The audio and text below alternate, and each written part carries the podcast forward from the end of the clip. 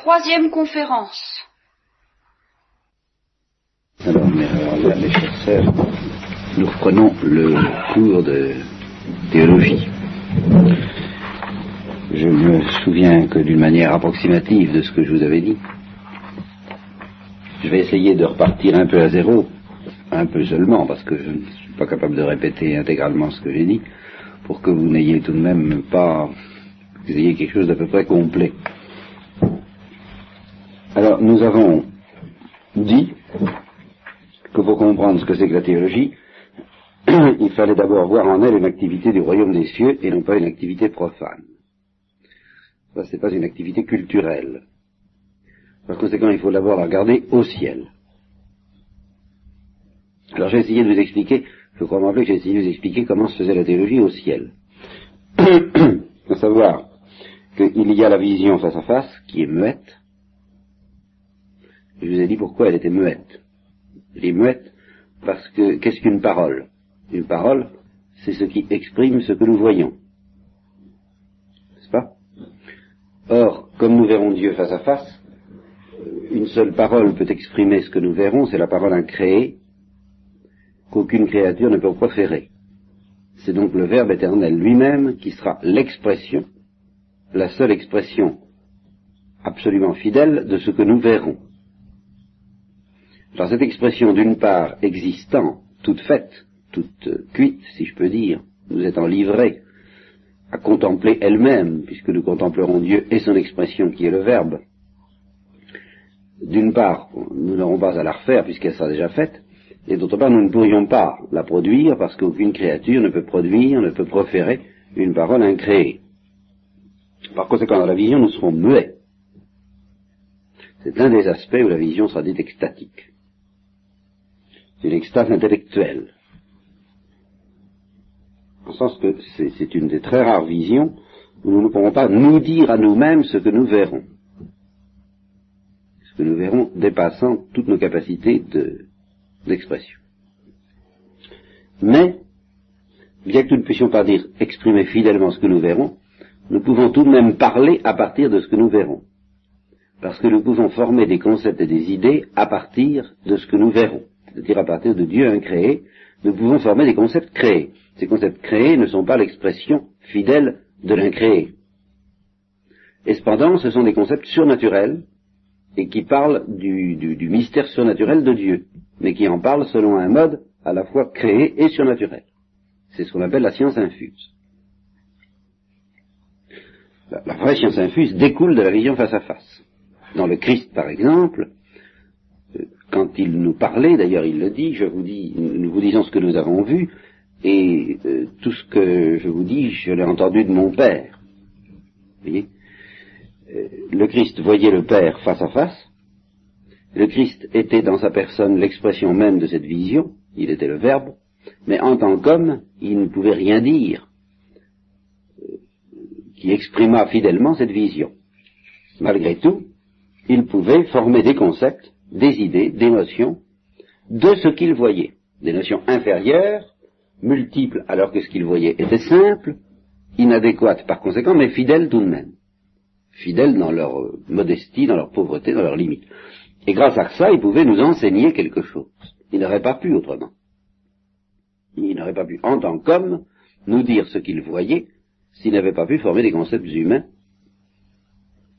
inférieurs mais fidèles de ce qu'ils voyaient. Par exemple, quand il disait le Père est toujours avec moi, ben, il voyait ça dans la vision.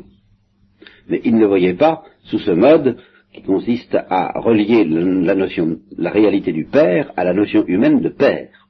Ça, c'est le concept qu'il formait lui-même et qui lui permettait de, voir cela. Non pas que dans la vision il ne voyait pas, il voyait bien l'analogie entre la paternité éternelle et la paternité créée, la paternité humaine. Il voyait bien cette analogie dans la vision, et il le voit dans la vision. Mais il le voit dans la lumière incréée, et cette lumière incréée, il ne peut pas la transmettre avec des mots humains. C'est toujours la même chose n'est-ce pas? Donc cette même analogie, pour nous la transmettre avec des mots humains, il faut qu'il s'en forme une idée humaine. Et c'est cette idée humaine qui lui permet de dire, eh bien, euh, le Père est toujours avec moi. Voilà. Alors ça, c'est la vraie théologie. C'est là le statut officiel, le statut excellent, le statut royal et, éternel de la théologie.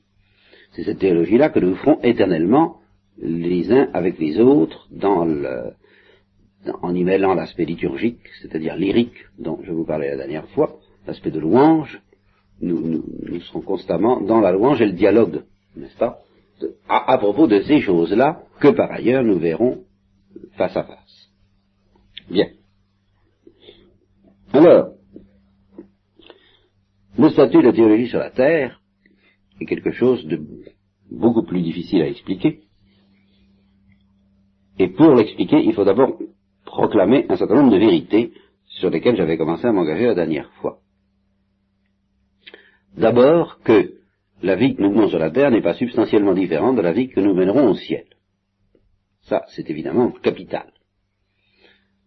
C'est l'idée mère de la tradition chrétienne, à savoir que la vie, c'est là-dessus que j'ai terminé l'autre fois, en vous citant cette parole de Thérèse d'Avila à Pierre d'Alcantara, une fois que Thérèse d'Avila fut dans la patrie, elle lui a dit, vous et, nous, nous menons la même vie. Nous dans la lumière, vous dans l'obscurité, nous dans la joie, vous dans la souffrance, nous dans le repos, vous dans le combat, mais c'est exactement la même vie. substantiellement la même.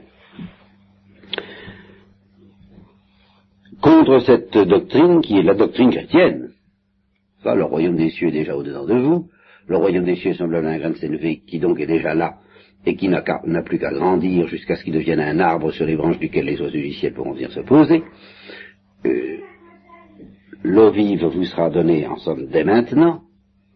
Euh, toute cette doctrine est déjà dans l'Évangile, elle est déjà dans Saint Paul, ce que nous sommes n'est pas encore révélé.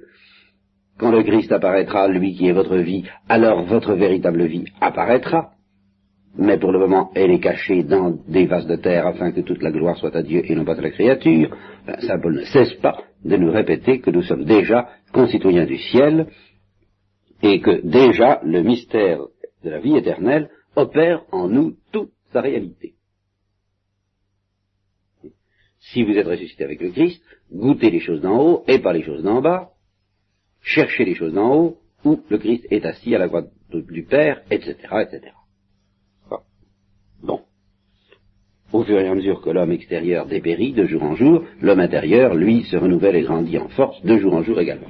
C'est la doctrine donc de l'Évangile, c'est la doctrine de Saint Paul, c'est la doctrine de Saint Augustin, qui est une doctrine d'illumination progressive des âmes sous la lumière de la foi, la lumière de la foi étant présentée d'abord comme une lumière et non pas comme une obscurité, une lumière qui, lui, dans les ténèbres, met une lumière.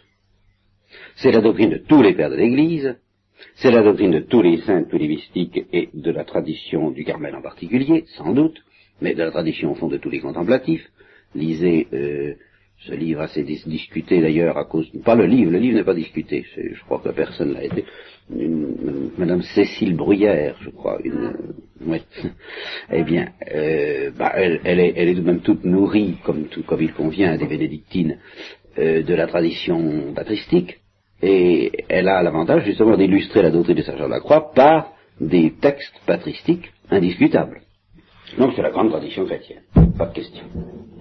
Mais ce n'est plus la tradition des spiritualités modernes, il faut bien le dire, sauf celle de Thérèse de l'Enfant Jésus. Euh, entre le Carmel, si vous voulez, entre Saint Jean de la Croix et Thérèse de l'Enfant Jésus, et sans méconnaître qu'il y ait des mystiques entre-temps, bien entendu, euh, il y a une espèce de trou ce n'est pas qu'il y ait des mystiques entre-temps, qu'il n'y en ait pas, ça ne manque pas, mais c'est qu'il y a autre chose qui est intervenue pour nous offrir une spiritualité, une spiritualité qui, soi-disant, peut se passer de cette conception-là, et qui nous offre une autre conception, selon laquelle, en somme, euh, on met l'accent à ce moment-là sur la vertu de religion, plus que sur la vertu de charité, c'est-à-dire l'hommage et le culte rendu à Dieu, plus que sur l'union à Dieu, et on met l'accent sur les activités profanes, c'est-à-dire qui sont classées, qui trouvent leur cheval de Troie, si je peux dire, dans la vie spirituelle. Le cheval de Troie, vous savez que c'est ce cheval grâce auquel les, Grecs ont réussi à entrer dans Troie en se cachant dans les flancs d'un cheval en bois, n'est-ce pas? Eh bien, le cheval de Troie qui permet aux, profanes d'envahir comme un cancer la vie spirituelle, c'est le devoir d'État, n'est-ce pas? Le devoir d'État est une vérité authentique et indiscutable comme, toutes les, comme tout ce qui nous sert d'alibi. Ce serait pas un alibi si c'était euh, pas bon, si c'était pas vrai. Ce qui est mauvais, c'est l'usage qu'on en fait.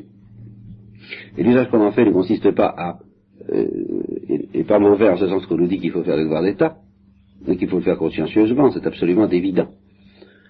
Mais, en ce sens, qu'on en tire cette conséquence que nous n'avons donc pas à avoir une psychologie d'exilé.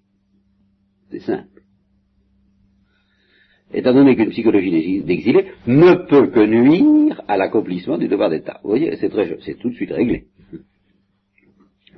Si vous soupirez vers autre chose que la patrie, euh, si vous soupirez vers la patrie éternelle, comment voulez-vous euh, prendre cœur, euh, avoir du cœur aux tâches temporelles Par conséquent, vous devez plus ou moins vous purger de ce désir qu'il faut considérer, c'est ce que je vous disais la dernière fois, comme une exception plus ou moins extraordinaire, un charisme, une grâce spéciale, réservée à certains, et non pas comme euh, l'appel universel du Christ à toutes les âmes, sans quoi, que deviendrait le devoir d'État Voilà. Alors, quand on voit, entre parenthèses, n'est-ce pas, euh, les ravages et les catastrophes qu'exerce la passion et l'agitation sur les activités temporelles elles-mêmes, on peut se dire que un peu moins de, de crispation, d'énervement, euh, de fanatisme et d'intérêt par conséquent. Un mal compris, un trop exclusif, accordé à ces choses temporelles, permettrait sans doute de les accomplir avec beaucoup plus de pondération, de prudence, de modestie, et par conséquent d'efficacité véritable.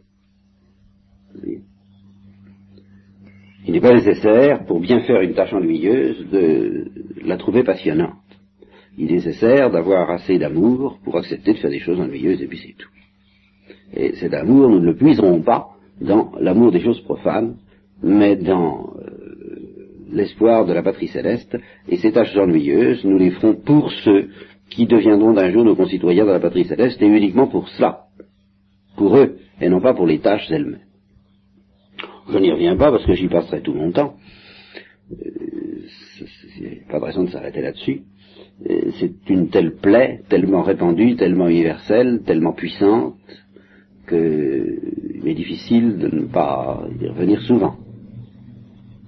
Elle atteint quelquefois même les communautés religieuses et même contemplatives, c'est pourquoi je me peux nous en parler. Je vais vous dire, euh, non pas que j'insiste pour que vous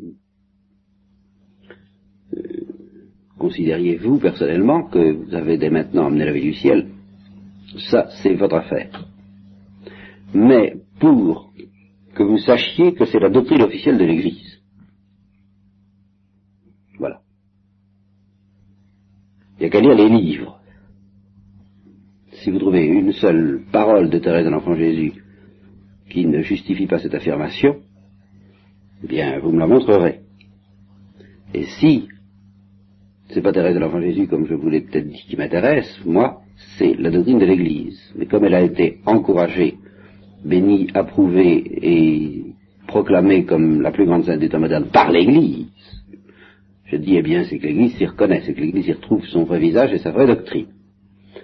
Alors qu'on ne nous ennuie pas avec autre chose. Ou alors qu'on ne prétende pas être euh, chrétien.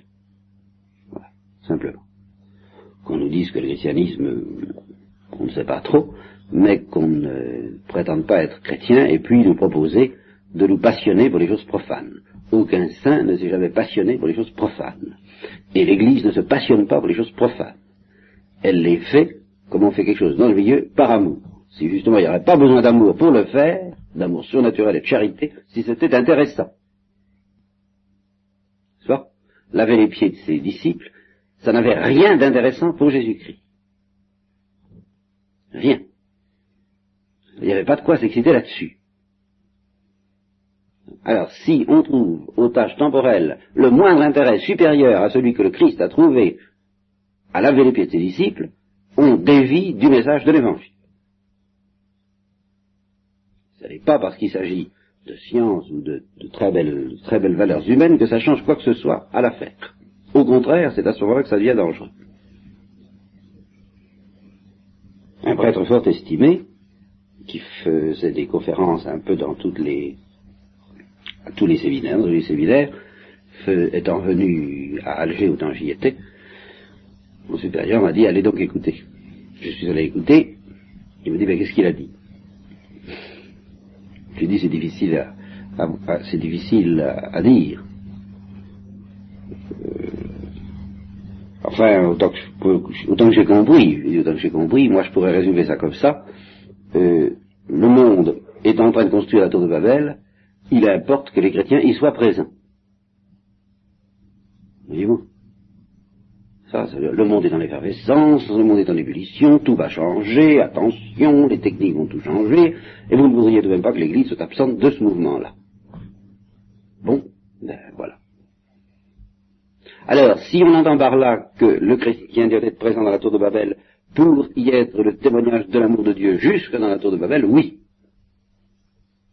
Mais le témoignage de cet amour qui ne peut pas supporter la tour de Babel. C'est par exemple la vocation des petites sœurs du père de Foucault, que j'admire énormément, et avec lequel je m'entends très bien.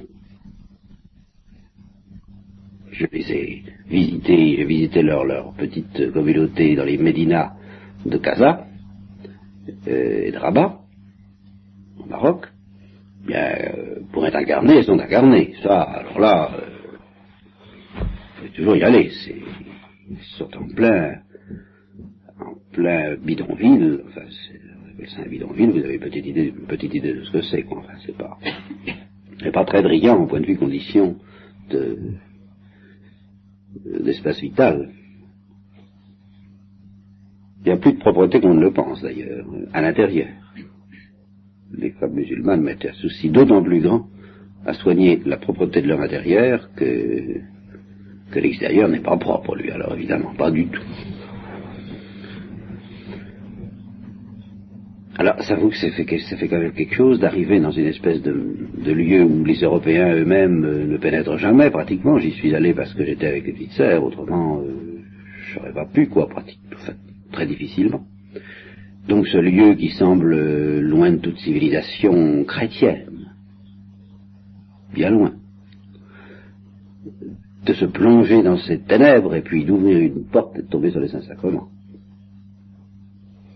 Alors là, on dit, ben oui, il est là. Bien sûr. Alors là, il importe en effet que les chrétiens y soient présents. Oui, c'est bien ce message que les éditeurs y ont entendu. Mais présent comme un corps inassimilable. D'ailleurs, beaucoup moins inassimilable au bidonville qu'au logement moderne, ça. Euh, qu'à la tour de Babel, justement. Beaucoup moins. Elles m'ont expliqué, je suis tout à fait j'ai l'impression qu'elle ne se trompe pas, qu'il y a chez ces gens forcément une obsession perpétuelle, vous vous en doutez, du, temporel, du temporel alors euh, élémentaire, nécessaire, indispensable, de quoi vivre, de quoi soigner leurs enfants, de quoi trouver un médicament lorsque leurs enfants sont malades, et qu'à ce moment-là, il y a une solidarité, une, euh, une charité naturelle, mais où la grâce risque de s'insinuer bien souvent, au milieu desquels les petites sœurs sont très à l'aise, et qui fait que les musulmans de ce quartier-là, ceux-là, pas, ceux qui écrivent des journaux, voyez, mais ceux-là sont très à l'aise avec les petites sœurs. là, ça marche. Là, je suis tout à fait d'accord. Ça, voilà la vraie incarnation. Et comme je le leur ai dit aux petites sœurs, parce que quand j'ai vu ça, j'ai écouté leur, euh, leur témoignage, ils m'ont dit, vous savez, si on se laisse aller, on, se met à faire des piqûres, et puis c'est fini. C'est fini parce que ils arrivent, ils arrivent, ils arrivent, ils arrivent, et à ce moment-là, on n'est plus des leurs. C'est fini. On, on fait partie de ceux qui vont modifier, en somme, euh, leur état, leur situation, leur, leur, leur mode de vie, et du fait qu'on le modifie, qu'on y porte un remède, on est au-dessus. C'est fini. Il ne faut pas être dessus. Par conséquent, il ne faut rien y changer. Et alors je leur dit, ben, ce que j'admire en effet, c'est que vous êtes dans le monde avec le refus d'y changer quelque chose. Vous ne venez pas changer le monde, vous venez jeter un feu sur la terre. Parce que Jésus-Christ n'a rien désiré d'autre, il n'est pas venu pour changer le monde, mais pour jeter un feu dans le monde. Ce feu changera tout, mais selon ses lois propres, qui sont les lois de l'explosion, de l'expansion, de la diffusion euh, irrésistible de l'amour. Ça, c'est une autre histoire. Ça, vous savez, ça, ça nous entraînerait, c'est encore une digression, je ne cesse pas d'en faire, mais il y a toute une philosophie chrétienne à faire sur les efforts des hommes pour euh, aménager la planète. Eh bien, euh, d'après l'économie de la Providence, l'effort des hommes pour porter remède à la géographie, à la géographie de la faim, comme on dit, pas, à la, misère des pays sous-développés, porter remède à, aux guerres qui menacent et qui quelquefois éclatent encore ici ou là, comme des foyers qui sont toujours redoutables parce qu'on ne sait pas où ça s'arrêtera, porter remède à toutes ces choses, je ne crois pas que Dieu permette jamais que ces efforts aboutissent si des fois on pouvait y arriver autrement qu'à coup d'amour.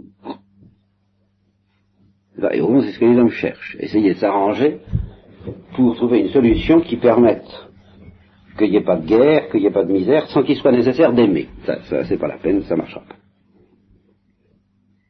et d'aimer follement, d'aimer sans limite, d'aimer jusqu'au bout. Ça ne marchera pas. Ça ne marchera pas parce que justement ça montre la cruauté du cœur de l'homme qui se désintéresse de l'amour pourvu qu'il ait les fruits de l'amour. Pourvu qu'il vive en paix et dans le confort, il se moque bien de l'amour. Croyez-moi. Devant Dieu justement, qui semble cruel parce qu'il semble nous laisser dans la misère, nous laisse dans la misère précisément parce que lui ne se désintéresse pas de l'amour. Et que si nous devons, euh, ça ne l'intéresse pas, je dirais que nous guérissions notre misère si c'est autrement qu'à coup d'amour. Alors les petites sœurs ont compris ça. Et elles sont là pour porter de l'amour comme on porte de l'eau dans un incendie. Et ça c'est, là je répète, la grande tradition chrétienne. Il n'y a pas d'autre spiritualité qui donc à certains égards mérite bien d'être appelée une spiritualité inefficace. Au sens que le christianisme ne veut pas d'autre efficacité que celle de l'amour. Alors ça ne veut pas dire que l'amour n'est pas invité à servir des techniques les plus modernes comme l'a fait le père Kolb, mais tout ce que le père Kolb a fait en utilisant les techniques les plus modernes, il l'a fait pour diffuser l'amour, et pas pour euh, régler les problèmes de la tour de Babel. Alors qu'on utilise même la tour de Babel pour diffuser l'amour, oui. Mais qu'on utilise l'amour pour construire la tour de Babel, non.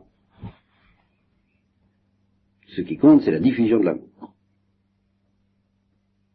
Voilà. Ceci, euh, vous dit, je ne peux pas m'arrêter dès que je suis sur ce terrain, parce qu'il est tellement brûlant que, du point de vue apostolique, c'est quand même la clé de tout. Ceci dit, et supposez que vous m'accordez bien et définitivement, faut plus jamais y revenir, n'est-ce pas? Ou pour toujours y revenir, mais en étant bien d'accord, que nous n'avons rien d'autre à faire que de mener dès ici-bas la vie du ciel, dans d'autres conditions que celles du ciel, alors étudions ces conditions. Euh, la première caractéristique de ces conditions, et c'est celle-là qui est la plus, qui la clé de toutes les autres et qui est la plus mystérieuse, c'est la foi. Au lieu de voir Dieu, on nous l'écoutons parler. Telle est la grande différence. Qu'est-ce que ça veut dire que nous l'écoutons parler? Oh là là, c'est très mystérieux. J'ai longuement cherché à ce sujet-là, ce que ça pouvait vouloir dire. Dieu n'a qu'une parole, c'est sa parole éternelle. Donc, euh, quand il parle, il ne peut dire que son verbe. Et nous allons voir que le paradoxe, c'est que justement, tout en ne disant que son verbe, il utilise des mots humains. Ou des mots angéliques s'il parle aux anges. Enfin, il utilise des moyens humains d'expression, mais finalement pour dire son verbe, sinon ce n'est pas Dieu qui parle. Du moment que Dieu ne se dévoile pas tout entier, ce n'est pas lui qui parle, parce que Dieu peut très bien nous instruire sans parler, en faisant parler les autres, en faisant parler les créatures. Que par exemple Dieu nous présente le spectacle de la création et Dieu nous parle. Mais en fait, il ne parle pas. C'est la création qui nous parle de Dieu, ce qui est très différent. Pas? Dieu fait parler la création pour nous instruire. Ah, ça, d'accord. Étudiant le mystère des atomes et des astres, nous découvrons quelque chose de la pensée de Dieu, puisque c'est la pensée de Dieu qui a créé ces choses, et toutes ces choses euh, sont une pensée de Dieu, en vérité. Donc, Kepler avait raison de dire, en étudiant l'astronomie, je repense la pensée de Dieu. Exactement comme celui qui étudie la structure d'un avion repense la pensée de l'ingénieur qui a conçu et exécuté cet avion. Exactement comme celui qui écoute la musique de Bach ou euh, qui euh, contemple la cathédrale de Chartres repense la pensée de Bach ou de l'architecte qui a construit cette chose. Et voilà pourquoi il est délectable et d'étudier la création, contemplativement parlant, et c'est un des grands drames des savants, c'est que euh, les savants ne se rendent pas compte eux-mêmes, parce que ce n'est pas un problème scientifique qu'ils ne peuvent pas résoudre à coup d'équation, que leurs intentions peuvent varier en tant que savants. Il y a des savants qui, étudient pour contempler, puis il y a des savants qui étudient, c'est très net en biologie en ce moment, qui étudient pour fabriquer, pour créer, pour jouer un petit rôle de démiurge, n'est-ce pas, pour faire des monstres, par exemple, en biologie, pour voir un peu ce que ça va donner, en transportant, en faisant tel ou tel croisement, tel ou tel greffe, pas pour contempler le fonctionnement de la nature, mais pour faire quelque chose de nouveau. Immédiatement, le but, qui devient à ce moment-là très cartésien, n'est plus le même. N'est plus le but de savoir ce qui est, de, contempler et, et de se soumettre à la vérité de la nature, mais de la forcer. Je n'exclus pas de telles expériences, des expériences aussi extraordinaires que possible, du moment qu'elles ont pour but de contempler la nature, qu'on mette la nature dans des conditions tout à fait anormales pour mieux voir comment elle fonctionne dans la normale, dans le normal, tout à fait d'accord, n'est-ce pas? Mais faire de la normale pour le plaisir d'en faire, ah, ça ce n'est plus étudier pour contempler, ce n'est donc plus étudier pour repenser la pensée de Dieu, mais pour en fabriquer une autre. Alors, vous comprenez, le passage d'une attitude à l'autre et se fait au millimètre, les savants ne se rendent pas compte eux-mêmes, et qui va leur dire? Voilà où ils sont de grandes ténèbres à l'égard d'eux-mêmes sans s'en douter. Bien. Passons encore là-dessus. Donc Dieu peut nous parler par la création. Exactement comme un artiste nous parle par ses œuvres. Mais autre chose est pour un artiste de nous faire entendre une œuvre qu'il a conçue et exécutée, où il a mis peut-être le meilleur de son cœur, mais autre chose, et autre chose de nous parler dans un dialogue. Quoi qu'on en dise, quand nous écoutons une euh, symphonie de Bach, nous ne sommes pas en dialogue avec Bach. Il n'y a pas de je et de tu. Nous n'entrons pas en dialogue avec lui. Donc là encore, et quoi que nous dise toute une certaine spiritualité, là, très très très moderne, n'est-ce pas, qui veut aller à Dieu par la création, eh bien tant qu'on va à Dieu par la création, on peut atteindre un très beau sommet contemplatif, on n'est pas en dialogue avec Dieu. Pas plus qu'en écoutant les œuvres de Bach, on est en dialogue avec Bach. Il n'y a rien à faire. En vérité, ce qu'il y a, c'est que personne à peu près ne soupçonne que le dénommé Bach, euh, le Bach des œuvres de la création, désire entrer en dialogue avec nous. Et pas qu'en personne bien peu soupçonne qu'en croyant lui rendre un culte parce qu'il s'intéresse à ses œuvres, on euh, néglige et on méprise l'appel qu'il nous lance, l'appel téléphonique qu'il nous lance par le truchement de l'Église, pour nous inviter à entrer en communication de dialogue avec lui. Ça, c'est tout à fait autre chose que de contempler Dieu à travers ses œuvres. Alors, ce mystère du dialogue avec Dieu, tel qu'il est inauguré par la foi, c'est vraiment un mystère. Alors là, c'est un mystère parce que précisément, c'est quelque chose de tellement élevé que ça rejoint la vision face à face à certains égards à certains égards, en ce sens que par la foi, nous sommes reliés au Dieu éternel et au secret intime de Dieu, se dévoilant et nous parlant comme on parle au téléphone, d'une manière aussi parfaite que par la vision. La seule différence, c'est qu'on ne le voit pas. Alors comment peut-on être relié à ce secret sans le voir? Eh bien, précisément grâce au mystère du dialogue. Mais qu'est-ce que c'est que ce mystère du dialogue? Eh bien, en un sens, je vous dirais, je n'en sais rien. Je n'en sais rien précisément parce que je ne vois pas, moi, ce qu'est le dialogue. Je ne vois pas ce qu'est le mystère du dialogue dans toutes ses profondeurs, parce que le mystère du dialogue dans ses profondeurs ultimes, c'est le mystère de la Sainte Trinité. Ah, et que je ne vois pas le mystère de la Sainte Trinité, pas plus que vous ne le voyez. C'est le mystère du Père qui parle avec le Fils dans le Saint-Esprit. J'y crois, j'y suis relié, je crois y être relié, et j'y suis, mais je ne le vois pas. Donc c'est un mystère obscur. C'est pas seulement un mystère, c'est obscur. Vous ai appris peut-être à faire la différence entre mystère et obscurité. Quand nous verrons Dieu, Dieu restera un mystère, mais pas obscur. C'est-à-dire que nous serons dépassés par cette lumière et nous serons éternellement dépassés par cette lumière. Mais sans obscurité. Ici-bas, nous sommes dépassés par cette lumière, mais alors, selon un mode où elle nous aveugle. Parce que nous n'y sommes pas habitués. En, gros, c'est ça. C'est pas plus que ça. La foi, c'est la phase d'aveuglement produite par le premier choc de la lumière éternelle ce n'est à peu près rien d'autre. Euh, plus exactement, euh, c'est pas tout à fait ça. Non. Il y a la lumière éternelle, il y a le choc d'aveuglement qu'elle produirait sur nous si Dieu ne prenait pas ses précautions, et qui, comme les Hébreux le sentaient très bien, nous mettrait à mort. Donc le premier choc que produirait sur nous la vision éternelle, ce serait la mort et par conséquent une énorme obscurité, une terrible et traumatisante obscurité. Euh, obscurité que je pourrais même qualifier d'atroce, et qui devrait se prolonger par un purgatoire. Fond, c'est ça.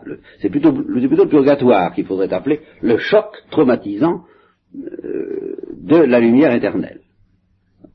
Quand, une lumière trop forte nous, envahit, n'est-ce si, si, vous essayez, si vous réveillez quelqu'un en lui envoyant du soleil dans les yeux et un soleil intense, n'est-ce pas, au moment où il, eh bien, il y aura un premier, premier choc qui serait pas, pas drôle du tout et où il verrait rien du tout, n'est-ce pas? Ça, Simplement, une impression très douloureuse d'être perdu, quoi, en perdu parce qu'il parce qu'il passe.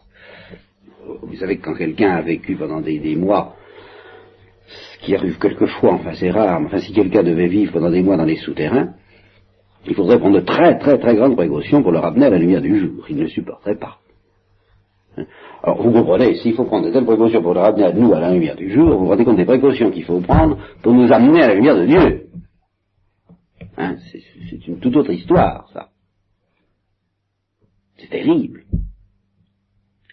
Et alors, le purgatoire, c'est, au fond, pour appeler le purgatoire, euh, un état où, par notre faute, Dieu ne peut plus prendre tellement de précautions.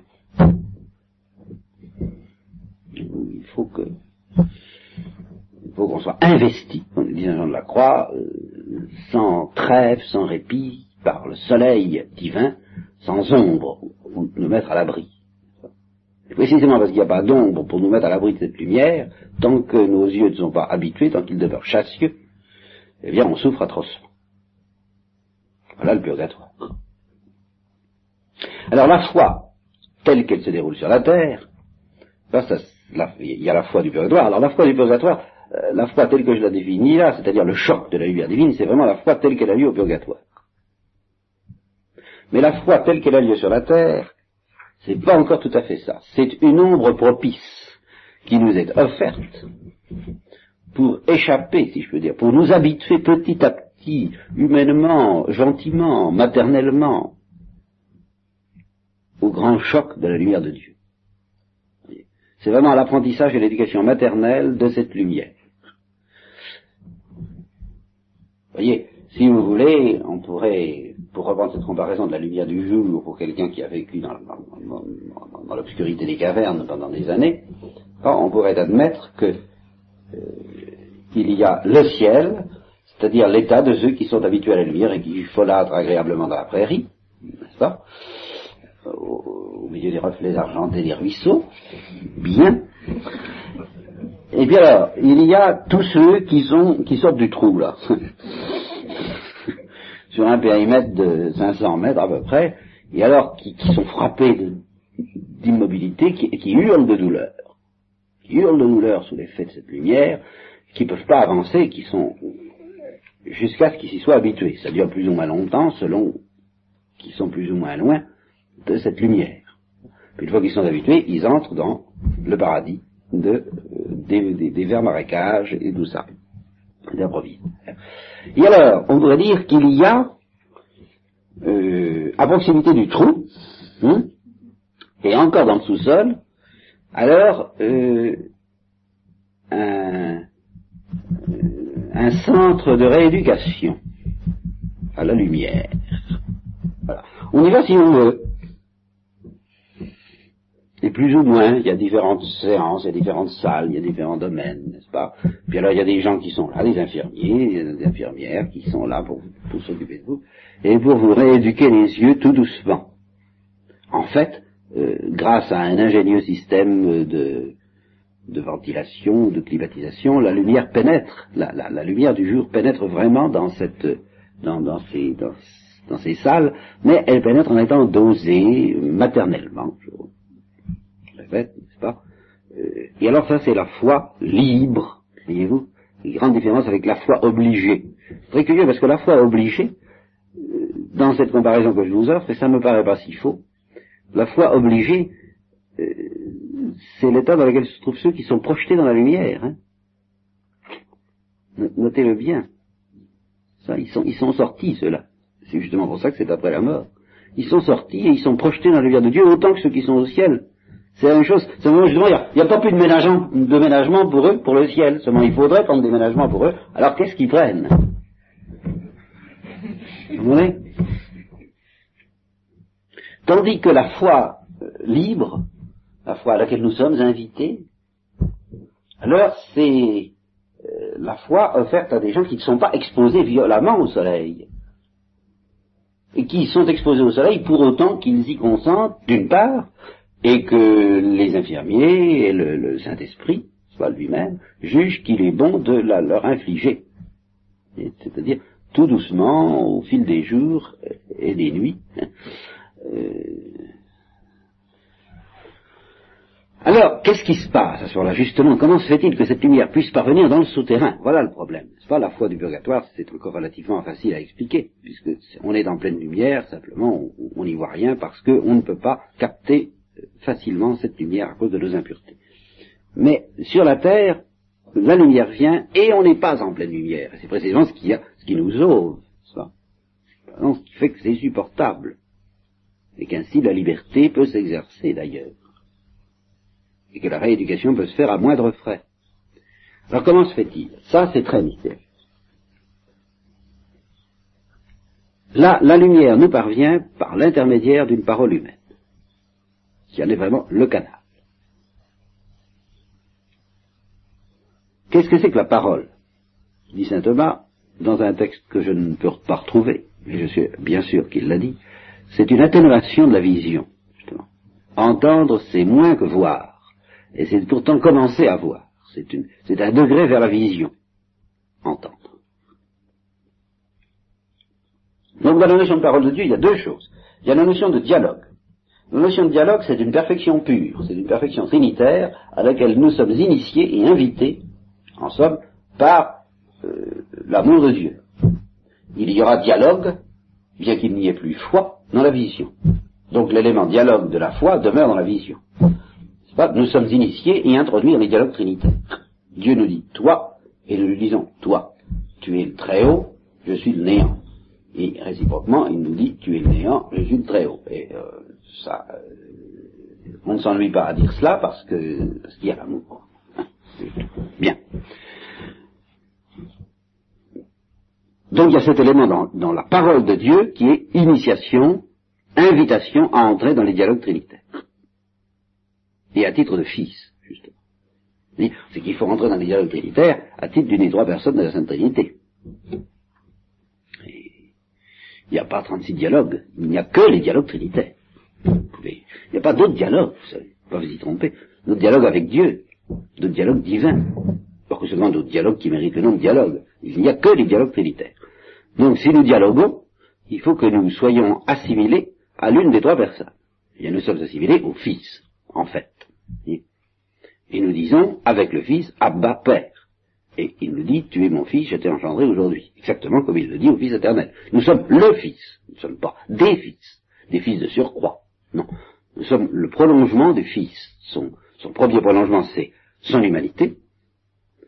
Et puis nous sommes le prolongement de l'humanité elle-même. Quant aux anges, eh bien, eux aussi, je crois, sont assimilés au Fils, mais ça, c'est beaucoup plus mystérieux. Moi, je ne sais pas de quelle manière ils sont assimilés au dialogue trinitaire des anges, en fin de compte. Ils sont assimilés à la vie divine, c'est tout ce que je sais. Le Christ est leur roi, c'est tout ce que je sais. Mais ils ne sont pas du corps mystique.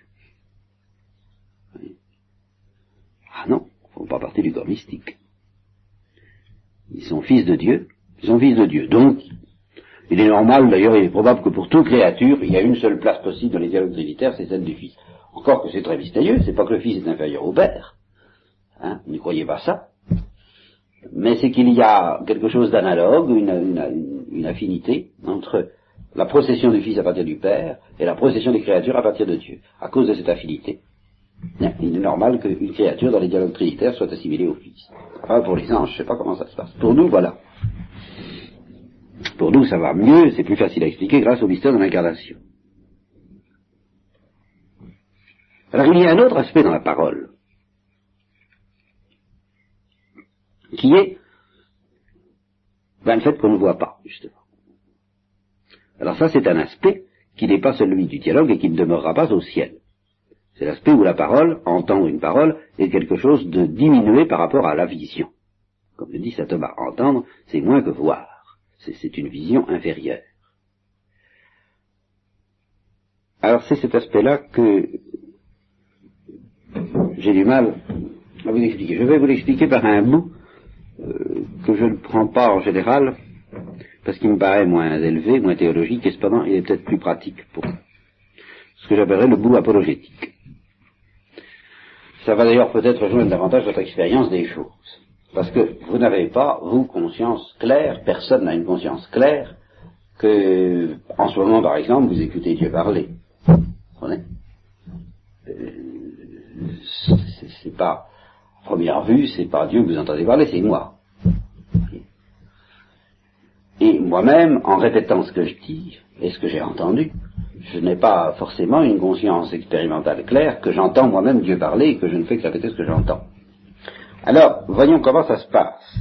Pour chacun de nous, à supposer qu'il fasse table rase de tout l'aspect euh, traditionnel, euh, éducation familiale, habitude, routine de la foi. Autrement dit, il faut que chacun de nous ait la foi, d'une manière telle qu'il soit prêt à se convertir, tout autant que quelqu'un qui ne l'aurait jamais eu. Hein? Je suppose que ça s'appelle avoir la foi. Sinon, c'est pas la foi. Bien. Alors, Supposons donc que nous n'ayons jamais eu. Qu'est-ce qui se passe? Bien, il se passe que nous rencontrons des gens qui nous disent Ah, vous savez, il y a un télégramme pour vous de la part de Dieu. Et quand vous dites, vous savez, il y a un télégramme de la part de vos, parents, euh, dit non, attention, il y a un télégramme pour vous, de la part de Dieu. Bon, je peux vous remonter que ça va pas, mon pauvre ami. Mais euh, effectivement, effectivement, si vous y réfléchissez, euh, il n'y a pas tellement de gens à nous dire ça. Comprenez-moi bien. Il n'y a pas tellement, euh, si vous réfléchissez à ce que dit l'Église catholique, c'est ce qu'elle dit. Si vous réfléchissez à ce que disent les protestants, c'est ce qu'ils disent. Si vous réfléchissez à ce que dit l'islam, c'est déjà plus qu'il dit. Il dit pas ça, l'islam.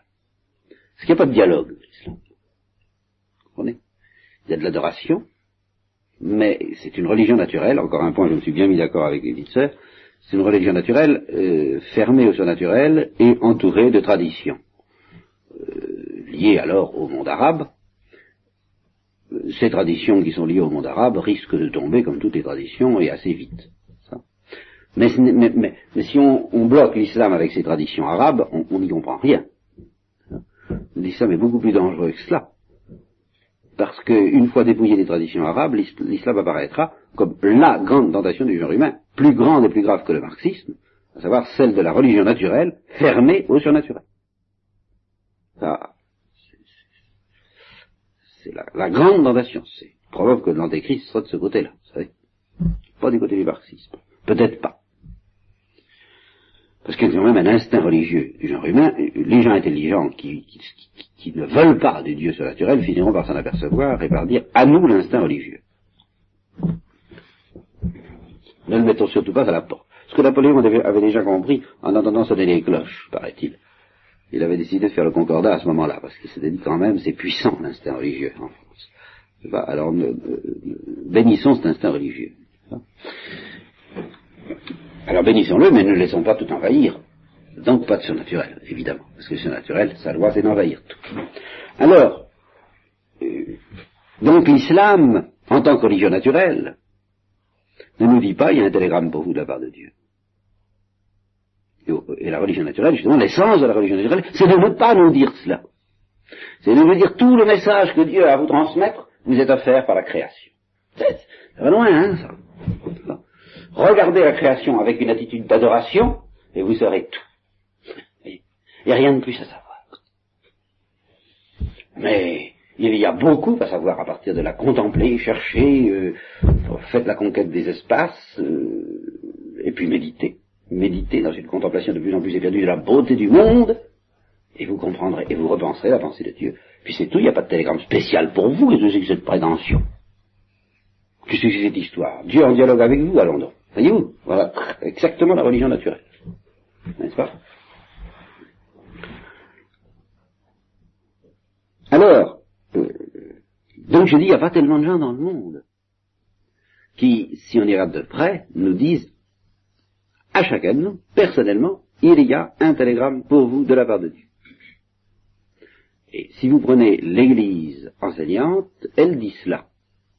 Elle le dit obligatoirement, même si tel ou tel prêtre n'a pas conscience des choses, il ne vous les présente pas de cette façon-là, dans la mesure où il est honnêtement et consciencieusement messager de l'Église, il, il se prétend porteur pour vous, à ce titre, d'un télégramme, d'un message, d'un appel. Mais qu'est-ce que ça veut dire un appel? Un appel téléphonique, hein?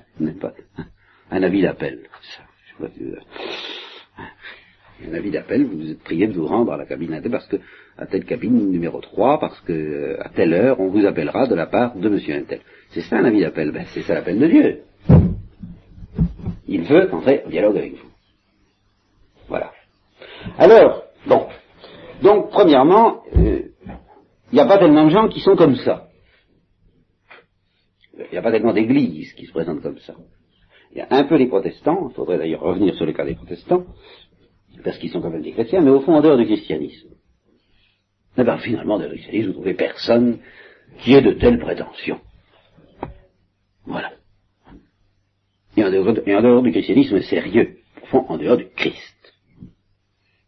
Personne en dehors du Christ et de ceux qui parlent en son nom, n'a le toupet de nous proposer un avis d'appel, un télégramme, un message, mais un message dialogant, vous comprenez, c'est ça, qui, c'est ça le point essentiel. Il ne s'agit pas d'un message vague et universel. Comme on dit, il s'agit d'un message personnel, donc un message de dialogue, du type du dialogue, de la part de Dieu. Personne en dehors du Christ et des chrétiens n'a cette audace c'est très important parce que ce sera un des premiers signes apologétiques dont je vous parlerai, parce que, parce que, une fois qu'on a reconnu qu'il y a des gens comme ça qu'on rencontre, qui de temps en temps disent, j'ai un message pour vous de la part de Dieu, c'est un fait sociologiquement constatable, parce que si on veut regarder ce qu'est l'Église objectivement, on est bien obligé de dire que c'est ça, que c'est d'abord et avant tout cela, eh bien, euh, Ceci dit, la question commence. Il faut d'abord constater que c'est ainsi, et tant qu'on n'a pas compris que l'Église c'est cela, on n'a rien compris, euh, je dis, à ce que l'honnêteté élémentaire doit permettre de constater. Là, il n'y a pas besoin de foi pour ça, c'est objectif. Si les gens d'Église ne savent pas toujours s'expliquer comme il faut, il n'y a qu'à aller chercher ceux qui savent s'expliquer, puis voir jusqu'où ça et, et, de voir de remonter aux sources et on verra que tous les, les, prêtres et les chrétiens qui nous parlent euh, en, nous offrant le message de Dieu, ben, justement, ont bien la prétention de nous offrir un message personnel de la part de Dieu, et qui sont les seuls. Ça, c'est un fait expérimentalement, sociologiquement constatable, n'est-ce pas? Scientifiquement constatable. Pas besoin d'un acte de foi pour constater ce fait. Il n'y a pas besoin non plus d'un acte de foi pour y être attentif, mais Rien que pour y être attentif, il faut déjà une grâce, de bonne volonté, que déjà peu d'hommes ont. Parce qu'ils n'ont pas du tout envie même de prendre conscience de ce fait. Parce que prendre conscience de ce fait, c'est quand même une énormité. Étant donné que ces gens-là qui nous proposent un message de la part de Dieu, eh bien, il faut, plus ou moins, il faut les réduire à, euh, les empêcher de nuire, ou il faut les écouter. Eh, il faut se décider à leur sujet. on ne peut pas, on rester à se promener comme ça dans la rue si on a compris ce que ce Dieu, ce que Dieu, ce que le mot Dieu signifie. Avec des gens qui passent, qui à tous les tournants, ils sont capables de nous dire un télégramme du froid. Non, on ne peut pas. Il faut s'en débarrasser, ou il faut décrocher le téléphone. Cet appel qui retentit, il faut l'éteindre avec un grand seau d'eau, comme dans je ne sais plus quel, euh, film publicitaire où euh, il y a une, une, une poupée qui, qui c'est pour l'opérier, n'est-ce pas? Publicité pour l'opérier. Alors euh, une poupée qui prend le téléphone, et qui, écoute, et puis qui en a assez d'écouter, alors qu'il prend de l'opérier, puis qui verse dans le. Et là on sent que l'interlocuteur est noyé. alors eh bien, on, on, noie le téléphone pour en finir. Ça, on noie tout, un peu tous ces gens-là, comme en somme euh, on fait tous les persécuteurs depuis le début. Les persécuteurs sont des gens qui ont compris la question. Animés par Satan, ceux-là, ils ont, été éclairés sur la gravité du problème. Simplement la gravité de la présence dans une société de gens qui ont cette audace. C'est inadmissible. Ou alors, alors c'est que c'est, très grave. Parce que c'est que ce serait vrai. Vous comprenez et, le fait de prendre compte, il y a très peu de gens actuellement. Ça, c'est ce qui me frappe et qui me navre le plus quand j'ai affaire à des gens qui soi-disant cherchent. C'est que je n'arrive pas à leur faire prendre conscience de la gravité de la question que pose un homme, tel que je suis bien obligé de l'être, professionnellement et un certain nombre d'autres de mes frères, qui leur dit, il y a un message pour vous de la part de Dieu. Ça n'a pas l'air de non, oui, euh, peut-être, quoi, comme ça. Enfin, euh, alors ne nous laissez pas vivre. Vous ne nous tolérez pas parmi les opinions qui vont succéder à la radio. Ou alors c'est que vous n'avez absolument pas réalisé la gravité de cette expression un message éventuel. Aussi éventuel que vous voudrez, moi je vous demande pas d'y croire, je vous demande de sursauter. Un message éventuel de la part de Dieu. Et de vous dire, il faut avoir le cœur net. Eh bien, pour avoir cette décision, pour prendre cette décision d'avoir la volonté d'en avoir le cœur net, il faut déjà une bonne volonté qui, pour la plupart de, des, qui, enfin, qui en fait, étant donné l'état du genre humain, est déjà une grâce. Mais c'est pas la grâce de la foi. C'est une grâce de bonne volonté. Cette grâce de l'inquiétude dont parle Barsal, je l'approuve que ceux qui cherchent en gémissant, ah oui, alors ceux-là se disent, enfin oui, est-ce que Dieu a parlé, oui ou non? Est-ce que Dieu m'a parlé, oui ou non? Est-ce que vraiment il y a un télégramme à, décacheter de sa part, oui ou non? Est-ce que vraiment ce téléphone sonne pour moi, oui ou non? Bon, alors, à supposer donc cette, bonne volonté, cette première phase d'enquête, décidée par euh, celui à qui des hommes ont dit il y a un message pour vous de la part de Dieu. Il dit bon ben je vais en avoir le cœur net, je vais y aller voir. Qu'est-ce que c'est que cette histoire-là euh, euh, Quel titre avez-vous à m'offrir pour me prétendre qu'un message personnel de Dieu me concerne? Alors là arrivent des signes. Ça, c'est-à-dire que le télégraphiste, l'Église romaine, en l'occurrence, ou les chrétiens, si vous étendez ça au protestant, est tenu à ce moment-là de fournir des signes d'authenticité de son message. Parmi ces signes, d'ailleurs, il n'est pas interdit d'inclure le contenu lui-même du message, mais pris à titre de signe de sa validité, voyez, pas reçu encore comme parole de Dieu. Vous, voyez bien, ça examiner dans son contenu qu'est-ce que ça peut bien vouloir dire, de quoi peut, avec toutes les raisons humaines, pour et contre, qui rendent ce message euh, attirant, pas attirant, vraisemblable, invraisemblable, enfin tout ce que vous voudrez. Alors, parmi les signes, il y en a un sur lequel j'ai déjà insisté, sur lequel je reviens, parce que on a une faculté de noyer le poisson qui est tout de même un peu violente de nos jours, euh, à, savoir le fait que nous sommes à peu près les seuls à faire ça. Ce n'est pas un signe de véracité, mais c'est un signe d'originalité. Et c'est un signe qui, par conséquent, à lui tout seul, exclut le, grand bateau sur lequel tout le monde s'endort. Euh, toutes les religions se valent, toutes les voies pour aller à Dieu se valent, toutes les voies pour aller à Dieu se valent peut-être, mais je ne vous propose pas une voie pour aller à Dieu, moi, je vous propose un message.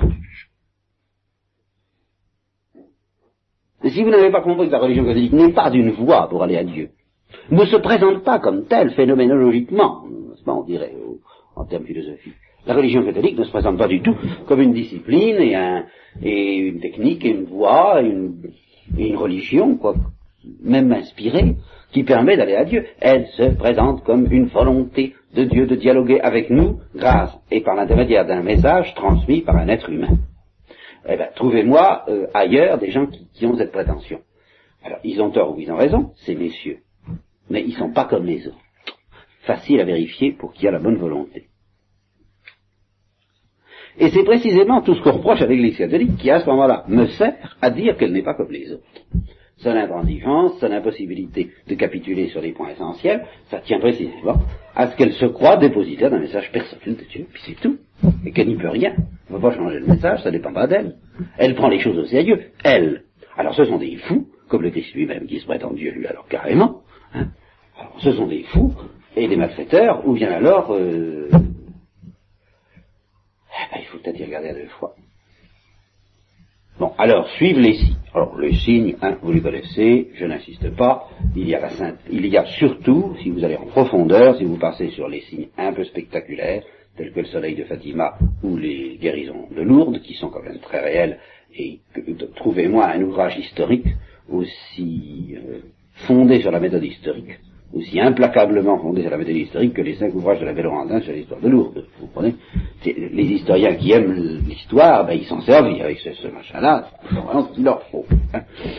Mais Dieu en donne pour tous les goûts, mais on n'en veut pas. N'est-ce pas Vous voulez, nous avons ri, vous n'avez pas voulu rire, nous avons pleuré, vous n'avez pas voulu pleurer. Bon.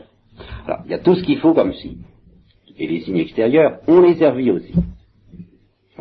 Les, mais les vrais signes, les signes les plus profonds, ce sont l'harmonie qui existe entre une certaine agitation intérieure et profonde de notre cœur, irrequiem est cornostum, pas? Nul ne vient à si mon père ne l'attire, donc un attrait profond pour quelque chose qui se trouve être exactement ce que, comme par hasard, le Christ et l'Église nous proposent. Et nous propose avec un absolu et une intransigeance qui montre bien que justement, ça n'est pas fabriqué par l'imagination humaine parce qu'elle n'y mettrait pas cet absolu et cette intransigeance et cette fidélité. Depuis 2000 ans, on ne peut pas dire ceux qui ont cru à la parole du Christ qu'il les rassasierait ont été rassasiés. Euh, il a promis que ça coulerait, ça coule. Il n'y a qu'à regarder pour voir. Si on ne voit pas, ben c'est qu'on ne veut pas voir. Voilà. Bon. Mais ce, tout ça, donc, doit engendrer normalement, chez les âmes de bonne volonté, ce qui suppose déjà une grâce, comme je vous l'ai dit, éclairé dans l'appréciation des faits et éclairé surtout en profondeur sur cette réalité d'une soif à laquelle correspond réellement une réponse chez tous ceux qui y ont cru, c'est-à-dire chez les saints, pour découvrir cela, pour découvrir ce qui s'est passé chez les saints en particulier, et que jamais ils n'ont été trompés dans leur soif, il faut déjà beaucoup de grâce, mais pas la grâce de la foi. Il faut déjà beaucoup d'illumination euh, du Saint-Esprit qui euh, nous fait dire, ah oui, il n'y a pas de doute, ça, ça existe, ça coule, il y a quelque chose, quoi. Il a promis l'eau vive, elle, coule. Bon. Ça ne veut pas dire, naturellement, que, que, ceux qui constatent ça n'ont pas nécessairement encore la foi, mais je veux dire, c'est une grâce distincte de la grâce de la foi, et qui n'implique pas nécessairement la grâce de la foi. Et sans que la grâce de la foi intervienne, on peut arriver jusqu'à une certitude pratique, quasiment totale, que sont fous ceux qui ne croient pas à ce message, et sages ceux qui y croient. Que vraiment, euh, à une certitude pratique aussi sérieuse, n'est-ce pas, aussi sérieuse que c'est bien Dieu qui nous envoie ce télégramme, que nous avons la certitude quand le facteur nous apporte un télégramme, que c'est bien euh, telle personne qui nous l'envoie. Après tout, quand vous dites un télégramme, même si c'est signé d'un de vos parents, euh, vous n'avez pas une démonstration mathématique que c'est bien lui qui vous l'a envoyé. Vous faites confiance. Faites confiance quoi bah, À la vraisemblance des événements et des signes qui semblent bien dire que oui, en effet, le facteur a dû, faire son métier, euh, il serait bien fou d'en douter. Eh bien, on peut arriver à une certitude sans la foi, mais pas sans grâce, hein, attention. Surtout pas sans grâce de bonne volonté, et surtout pas sans grâce de désir. Sans grâce d'attrait, sans grâce de temps. On peut arriver à une certitude pratiquement aussi totale que c'est bien Dieu qui nous envoie le message que c'est bien Dieu qui est en train de sonner à ce téléphone que nous n'avons pas encore décroché. Voilà le point. Mais je dis ce n'est pas la certitude de la foi, parce que, dans cette hypothèse de John Place, nous n'avons pas encore décroché. Nous nous sommes convaincus que le message vient bien de Dieu, à l'aide de grâce, à l'aide de fidélité, à l'aide de désir, mais ce n'est pas encore la certitude de la foi, c'est une certitude humaine. C'est ce qu'on appelle la certitude apologétique. C'est une certitude humaine. Il n'y a pas de doute, c'est bien Dieu qui parle. Et puis, alors, sous la pression de tous ces, de tous ces signes, convaincu que c'est bien Dieu qui appelle, il reste à se décider. Et jusqu'au bout, même bien convaincu que c'est Dieu qui appelle, nous restons libres. Parce qu'il n'y a quand même pas d'évidence absolue. Il n'y a qu'une évidence pratique. Alors nous restons libres, et ça veut dire ceci, c'est que si des fois nous décidions de ne pas décrocher, il est bien évident qu'à ce moment-là, nous aurons vite fait de ne plus vouloir prendre conscience de toute la pression des signes qui nous assurent que le message venait bien de Dieu, et qu'à ce moment-là, toute cette certitude humaine à laquelle nous sommes arrivés va s'effondrer en miettes très rapidement, euh, sous l'œuvre de notre mauvaise foi, car à ce moment-là, à partir du moment où on refuse de décrocher, on est que ça change tout, on se coupe du Saint-Esprit, et à ce moment-là, on se coupe de toutes les lumières et du désir, le plus possible, on fuit à toute vitesse l'éventualité de ce message divin, vous comprenez. à ce moment-là, tout disparaît, tout s'effondre, c'est normal.